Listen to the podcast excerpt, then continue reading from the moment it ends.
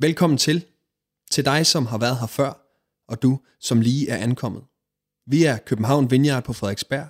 En kirke med et inderligt ønske om, at du føler dig inkluderet, inspireret og involveret i den rejse, som Gud inviterer os alle sammen med på. Vi håber, at den næste tid med podcasten på Play vækker opmundring, udfordring eller genklang lige der, hvor du er. God fornøjelse. Vi, har, vi er jo mange, der sådan har været spændt på i, i den her tid efter corona, hvor vi lukker op igen, og særligt her i september måned, hvor at, øh, vi vidste, nu er, nu er ferien over, nu er vi alle sammen i gang igen, og så har vi jo tænkt på, hvor, hvordan, hvor er vores kirkefamilie efter alt det her, og også tænkt, jamen vi, vi fortsætter derfra, hvor vi nu engang er kommet til, og hvor vi er lige nu. Men jeg vil sige, at øh, der er noget andet, der har, det har selvfølgelig optaget vores tanker meget, hvordan er vi kommet igennem det her, folk kommer ud af den gode vane, og børnene, kan de finde tilbage i børnekirke, familie osv., men der er noget andet, der er blevet langt mere et øh, opmærksomhedsanlæggende øh, for os. Øh, og øh, det går godt derovre. Altså, ja, kast en kop. Øh, og det er, hvad Gud gør. Øh, og øh, fordi, jeg må også sige, igennem årene, det har været som om, at der i forskellige perioder næsten har været sådan en bølge af Guds ånd, der vil gøre noget nyt. Og min bøn er, min længsel er, det Gud gerne vil gøre, jeg tror, der er sådan en, en tid lige nu. Og det Gud gerne vil gøre, øh, det, jeg vil bare gerne have det hele. Og jeg har også sagt til Gud, du må få det hele. Du må, du må, du må tage det hele af mine penge, du må tage alt. Øh, ikke min kone. Øh, men ellers så kan du få resten. Bare tag børnene.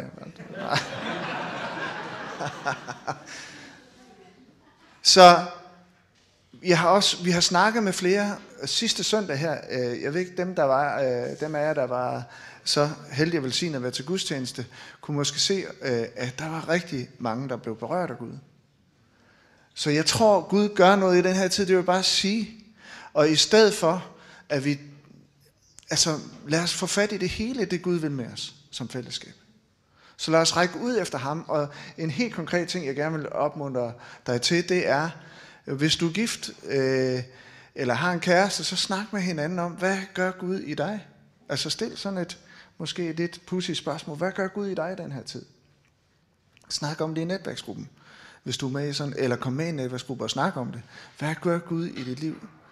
Vi har set flere blive berørt, vi har set flere blive helbredt, og vi, vi sætter fokus på at bede om helbredelse. Det er jo ikke alene for helbredelsens skyld, men hvis man oplever helbredelse, så øh, bliver man jo set af Gud på en måde. Altså man bliver jo berørt af Gud øh, til hele ens menneske, og frelse i Bibelen, det, er, det kommer et græsk ord, der hedder sozo. Det er jo et helhedsfrelse. Det er jo ikke bare øh, krop, det er, jo, det er jo hele mennesket, der bliver berørt af Gud. Men det er slet ikke min tale, det her. Jeg vil bare sige, at lad os være opmærksom på det, som Gud han gør.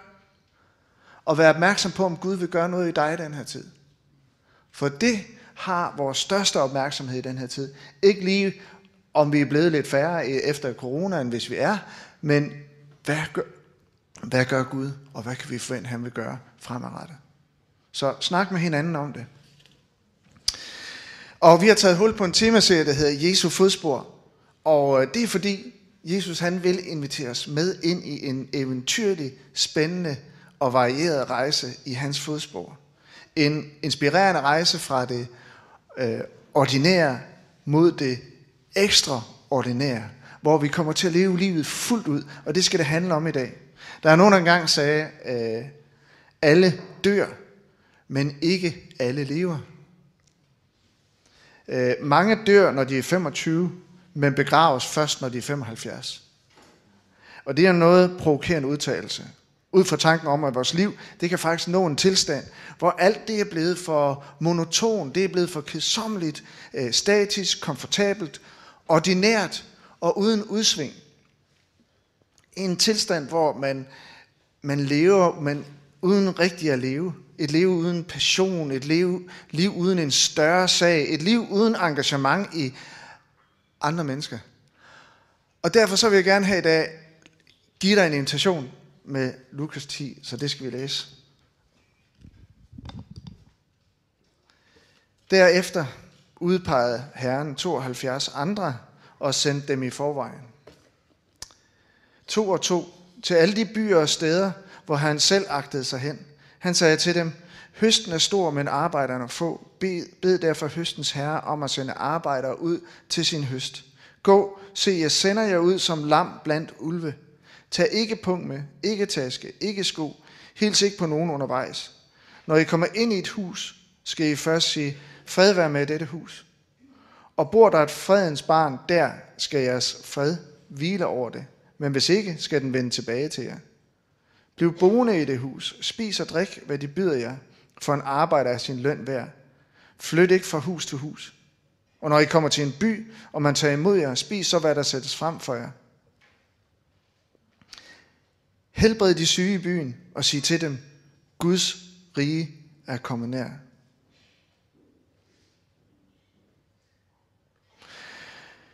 Som øh, ung teologistuderende, øh, og det er ikke fordi, jeg har læst en masse, men jeg har læst lidt, der, havde, der skulle jeg holde sådan en planlagt andagt øh, inden vores øh, forelæsning.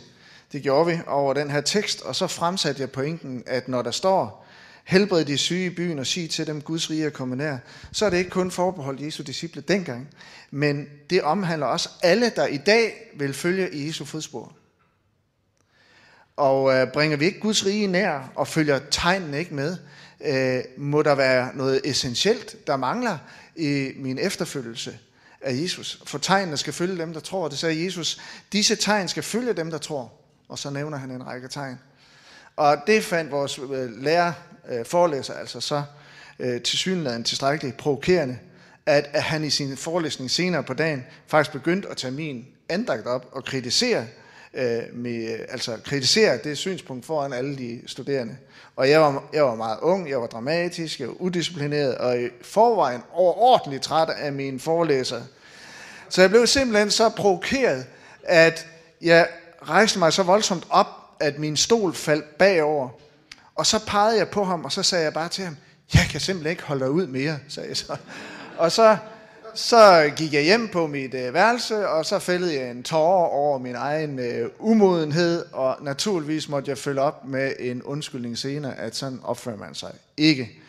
Øhm, så jeg har lidt et særligt forhold til den her tekst. jeg har altså en pointe, jeg gerne vil løfte frem igen i dag. Der er noget, der skal følge dig, der tror. Der er noget, der skal følge dig, der tror. For den her invitation til at leve i Jesu fodspor stiller virkelig skarpt på et radikalt spørgsmål. Når jeg læser den her tekst, så har jeg lov at spørge mig selv, er det sådan mit liv ser ud? Fra by til by, fra hus til hus, prædik himmeriget og komme nær, helbred de syge. På min vandring i Jesu fodspor, følger de tegn mig så? Opsøger jeg nye mennesker? Engagerer jeg mig i andre menneskers liv? Eller er jeg ligesom bare fanget i en egen lille social lomme? Og så kan jeg give spørgsmålet videre til dig i dag. Er det sådan, dit liv ser ud? Kan du i din vandring med Jesus genkende den beskrivelse af det radikale og ekstraordinære liv i Jesu fodspor? Kan du se det? Er du målrettet engageret i den store høst, Jesus taler om, ved aktivt at opsøge andre mennesker, som du deler din tro med og tilbyde din forbøn? Det er derfor, som Anne sagde her, vi, skal, vi er ved at lære at dele vores tro. Vi skal vise nogle videoer også. Øh, derfor tror jeg fra, med folk her i kirken. Og hvis du har lyst til at dele din tro, øh, så kom og snak med os om det. Vi skal øve os her, fordi vi skal dele det der, hvor vi er. Går du, når Jesus han siger gå? Du kan jo for eksempel spørge dig selv om, hvornår, hvornår har jeg sidst delt min tro med andre mennesker? Hvornår har jeg sidst bedt for et andet menneske? Og Jesus han introducerer her i den her tekst intet mindre end en verdensrevolution, som tog afsæt i 72 disciple. Ikke bare de 12, men 72 disciple. Og med dem så vendte Jesus op og ned på verdenshistorien. Alt, hvad Jesus stræbte efter, det var en håndfuld øh, få udvalgte, som vil følge hans fodspor. Nogen, der tænkte som han. Nogen, der så på tilværelsen som han. Nogen, der øh, engagerede sig i andre mennesker som han. Nogen, der talte om den himmelske far som han. Og mere skulle der ikke til. Bare nogle få hjerter var nok til at revolutionere menneskeheden. Og det lykkedes. Og revolutionen den fortsætter i dag med dig og mig, som har valgt at vandre i Jesu fodspor. Øh, uanset hvad vores omverden må synes, og uanset hvad det må koste os. Så når jeg har bedt igen ugen for den her dag i dag, så har jeg haft en klar fornemmelse af, at Gud i dag vil vække eventyret i os, som handler om at følge Jesu fodspor. Og jeg håber på og tror på og beder for, at Gud må åbne vores øjne for, at du og jeg, vi står midt i et eventyr. Det kan godt være, at dit liv, som det ser ud lige nu, måske alt andet ligner et eventyr. Måske så stiller du dig selv det spørgsmål, øh, om det meningsfulde liv, eller stiller dig selv spørgsmål om det meningsfulde liv. Er, er, jeg, er jeg tilfreds med mit liv, som det ser ud nu? Er mit liv tilstrækkeligt meningsfuldt, eller skal jeg forvente mig mere af det? Og det er et spændende spørgsmål at stille sig selv. Og det kan også godt gå hen og blive et ret anstrengende spørgsmål, fordi hvis vi forestiller os et liv, hvor alt er perfekt, det skal bare være optimalt, for at det kan give strækkelig øh, mening, så er vi helt på galt kursus. Jeg vil virkelig, øh, ja på kursus, men jeg vil have sagt kurs. Jeg vil virkelig gerne opmuntre dig til at slippe alle forestillinger om det perfekte liv. Det meningsfulde liv, siger jeg bare lige, det er ikke det perfekte liv. Det perfekte liv, det er en præstationsbaseret forestilling om, at vi skal slå til i alle ting. Og det har aldrig været meningen, at vi skal slå til i alle ting. Det har Gud jo netop taget højde for i tilgivelsen. Så hvad skulle vi bruge tilgivelsen til, hvis vi slår til i alle ting? Det gør vi bare ikke. Vi fejler her i livet. Så vi skal lære at forsone os med det uperfekte, hvis vi søger øh, den store livsmening. Det kan godt være, at det lyder meget selvfølgelig og enkelt, men der er mange mennesker, der kæmper med perfektion, mere eller mindre bevidst, at alt skal helst være i orden, eller fremtræde, som om det skal være i orden. Heldigvis så er der en anden vej til det meningsfyldte liv, en anden vej ind i eventyret. For at finde det meningsfyldte liv, så må vi leve modtagende. Fordi jeg tror på, at det meningsfyldte liv, det kommer til os i det helt almindelige, i det ordinære og genkendelige hverdagsliv. Det er der eventyret opstår. Det meningsfyldte liv, det tager i højeste grad afsat i det ordinære liv, der hvor indholdet bliver givet os af Gud, situationerne bliver givet os, der hvor livet det kommer til os. Jesus han levede ikke kun ekstraordinært, men han levede også ordinært. Hans liv måtte have været fyldt med hverdagsrutiner. Og jeg tror ikke, de var en fjende. Så vi skal lære meningen i det liv, der kommer til os at kende. Det liv, Gud giver os. De muligheder, situationer, muligheder. Og være opmærksom på, at vores jagt efter at realisere os selv og finde mening i vores liv, der kan vi nemt komme til at spille, spænde ben for os selv. Jeg havde et citat, og nu gider jeg ikke engang læse det. Men der er altså nogle forskere, der mener, at der er rigtig mange mennesker, der faktisk keder sig, der savner lidenskab, der savner mod på tilværelsen. Kedsomheden som et massefænomen, hvor tilværelsen er tømt for mening, og vi har mistet orienteringsevnen. En oplevelse af uro og ængstelse over tingene, ligesom på en eller anden måde, så forsvinder vi øh, i det. Vi forsvinder fra os selv. Vi føler os overset, fanget i en tilstand af at ville noget, uden at være stand til at gøre noget. Og der er nogle af os, der forsøger at flygte fra den ensomhed, øh, fra den her ke, øh, undskyld, kedsomhed, mens andre de bliver måske bare passive, fylder deres liv med stimuli udefra, restløse og uden fokus, uden engagement i andre menneskers velbefindende. Jeg sad og snakkede med min Anna jeg sad og snakkede med vores øh, søn på 20 øh, over middagsbordet og snakkede om hans generation og vores generation. Han læste lidt op for nettet. Så nu er det dejligt, at jeg ikke er født i 64, for dem, der er født i 64 før, der, de hører til boomer-generationen. Og der er ikke så meget pænt at sige om deres livsindhold som sådan. Det går meget ud på økonomi og velstand og sådan noget, hvorimod de unge generationer, øh, der er der så meget andet. Der er etik, der er politik, der er så videre. Det var ikke for at provokere jer. Det er bare for at sige, at jeg er født i 65, så jeg hører til noget helt andet.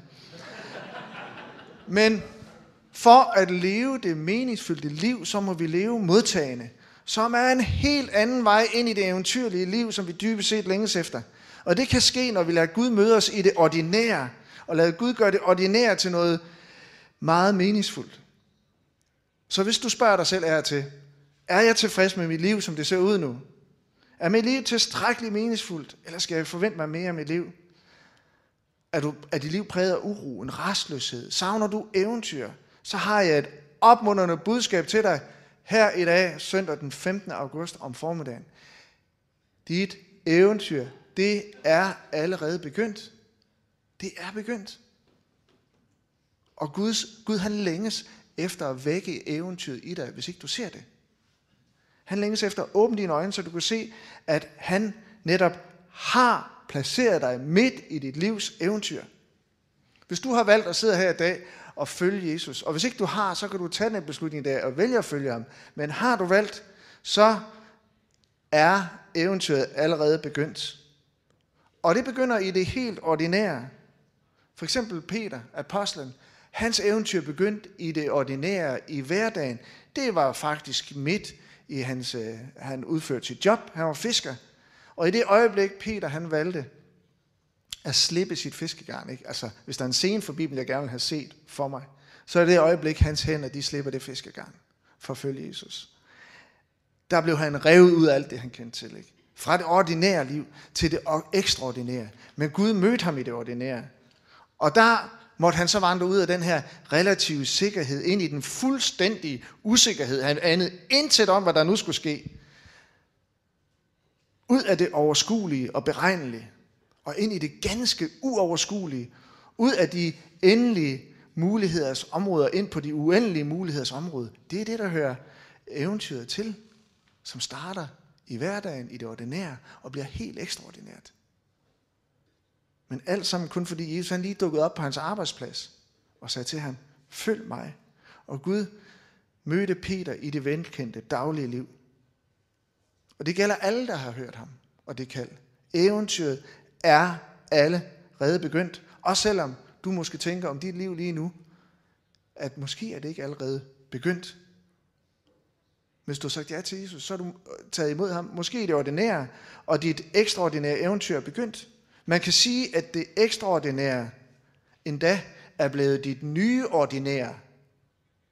Det at leve ekstraordinært som en efterfølger af Jesus, det betyder, det bliver ordinært, det bliver den normale tilstand, hvor det overnaturlige bliver naturligt. Så det skal jo ikke overraske. Vil du have, jeg skal bede for nogen? Skal jeg bede for en sygdom? Wow. Nej, det, der, det er jo det normale når vi følger Jesus, at det vil han, han vil lede os til at engagere os i andre mennesker. Så vi gør sådan nogle ting.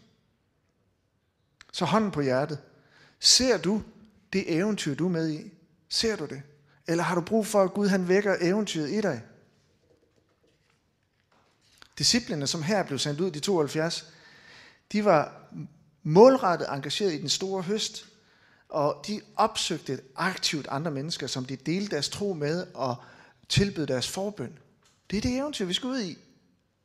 Og jeg lægger særlig mærke til, at Jesus sagde til dine disciple, da de vendte tilbage, de var helt vilde, de var fuldstændig begejstrede, de var, de var, et eventyr blev vagt i dem.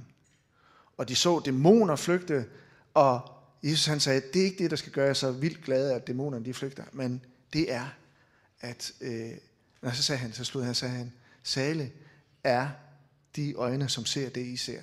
Salige er de øjne, som ser det, I ser. Deres eventyr var nemlig vagt til live. De så eventyret. De så deres eventyr, og må det samme gælde os. I Jesu fodspor, så må vi have lov til at forvente, at vi må se netop det, at tegnene følger dem, der tror. Kan jeg forelæse, hvis du hører min tale? At vi må blive vidne til, at Gud han griber ekstraordinært ind i menneskers helt almindelige hverdag. Og jeg er sikker på, at disciplenes hverdag herfra og fremadrettet var totalt forandret. Og det har ikke så meget at gøre med en eller anden eksotisk forventning om, hvordan det eventyr skal se ud som et eller andet, vi slet ikke kan gribe efter. Det sker lige i din hverdag, på din arbejdsplads, hos en kunde, hos en, øh, nogle venner, du sidder med, eller det sker lige der. Nu når Anna og jeg, vi bor jo i en lille landsby, der hedder Gærlev, som ikke er ret stor, lige på den anden side af Frederikssund. Og vi bor i et helt nyt parcelhuskvarter. Når man går rundt der, så kan det hele på overfladen virke enormt poleret, ikke?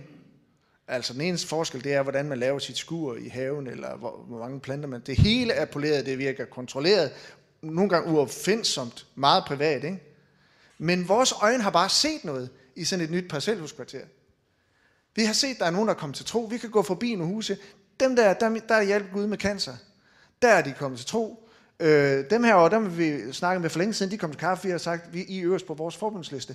Så er der andet hus, der er der en lille dreng, der var gennemgået en voldsom operation på fire timer, øh, og som øh, lægerne sagde, det, var helt, øh, det gik helt fuldstændig fantastisk, og familien blev berørt og takkede os ved at bede for det. Hvad mere? Vi har set flere, der er blevet berørt. Vi, øh, nu, nu vil jeg bare lige sige, øh, jo, en anden, her forleden dag var vi ude, skulle ud og cykle, så stoppede vi op hos nogen. Han sad og lavede noget i haven, og vi kom til at snakke om sygdom. Og øh, så sagde vi, vi er nok de lidt crazy, eller lidt skøre. Men vi, vi beder jo for syge. Vi er de skøre her i kvarteret. Vi beder for syge. Vi fik en invitation kl. 8 den aften, ind og få kaffe, og bede for den, og se, den blev berørt af Gud. Der var en anden, som jeg skulle besøge. Det har stået i min kalender længe. Det er en lidt længere historie. Men jeg vil bare sige, da jeg kom, og så fik banket på. Jeg var gået forkert en anden gang, snakket med en anden en. Men da jeg så bankede på, så, så jeg var ventet. Selvom jeg har udsat det i flere måneder. Jeg vidste godt, hvem jeg var. Altså, helt fantastisk. Eventyret er allerede begyndt. Dit eventyr er begyndt. Hvordan skal det se ud? Det er jo fuldstændig en fantastisk, vanvittig stor Gud, og det er jo ikke os, der skal præstere, men vi kan åbne os for de nye muligheder og se, hvad han vil med os. Øh, der er nogle af jer, der kender historien om den fortabte søn, som Anne Åger fortalte en fantastisk prædiken om her i august. Men den søn havde altså en bror, som han havde arbejdet trofast på gården og tjent sin far hele sit liv. Ikke? Altså han var sådan en, man kunne regne med. Men han følte sig totalt overset og krænket, da den da den øh, fortabte søn, som havde håret og levet livet øh, vanvittigt, misbrugt sin fars penge, da han så kom tilbage, og så skulle jeg altså en fest for ham, ikke? Altså, øh, han øh, følte sig overset og vildt krænket. Nu har jeg tjent dig i så mange år, aldrig overtrådt det eneste af dine bud, men mig har du ikke givet så meget som et kid, så jeg kunne feste med mine venner. Men din søn der, der han snakker til faren, som har øslet din ejendom bort sammen med skøger. Da han kom, så slagtede du fedekalven til ham. Lyder det, som, lyder det ikke som en, der er gået glip af sit eventyr? Han har været ved, i sin fars hus hele sit liv, mand. Og han er gået glip af eventyret. Det kunne da godt sætte en tanke i gang i mig. Men hvad siger faren? Han siger, mit barn. Og han elsker ham. Han siger, du er altid hos mig. Og så står, siger han, alt mit er dit. Nu burde vi feste og være glade, siger han så. Prøv at forklare. Men alt mit er dit. Og det er den forventning, vi må leve vores eventyr. At alt det, han har, det er vores. Det er ikke en distanceret, eksotisk øh, forestilling. Han har givet dig eventyret. Han har givet sig selv og alt, hvad du behøver for at kunne leve dit livs eventyr. Alt står til din rådighed. Der er ingen grund til at gå glip af et eventyr. Selvfølgelig, hvis du går og bruger dit liv på at samle op på småkrænkelser og fornærmelser, og, øh, alt, det kan man jo hurtigt øh, blive grumpy. Øh, det kender der mange i min alder, der er blevet, fordi tingene gik jo bare ikke som... Altså, så er det da svært at leve sit eventyr ud, men læg det til side. Fordi din far siger, alt mit er jo dit. Og Jesus han siger, særlig de øjne, som ser dette. Så eventyr, det går ud på at opdage det, han allerede har givet os. Må Gud vække eventyret i dig i dag. Tak fordi du lyttede med. Vi håber, at du går herfra med mod og nye tanker. Er du interesseret i mere fra København Vineyard, kan du finde os på Facebook, Instagram eller på vores hjemmeside. Du er altid velkommen forbi kirken på Nyvej 7 på Frederiksberg, både til gudstjeneste om søndagen eller i løbet af ugen. Guds fred og velsignelse til dig.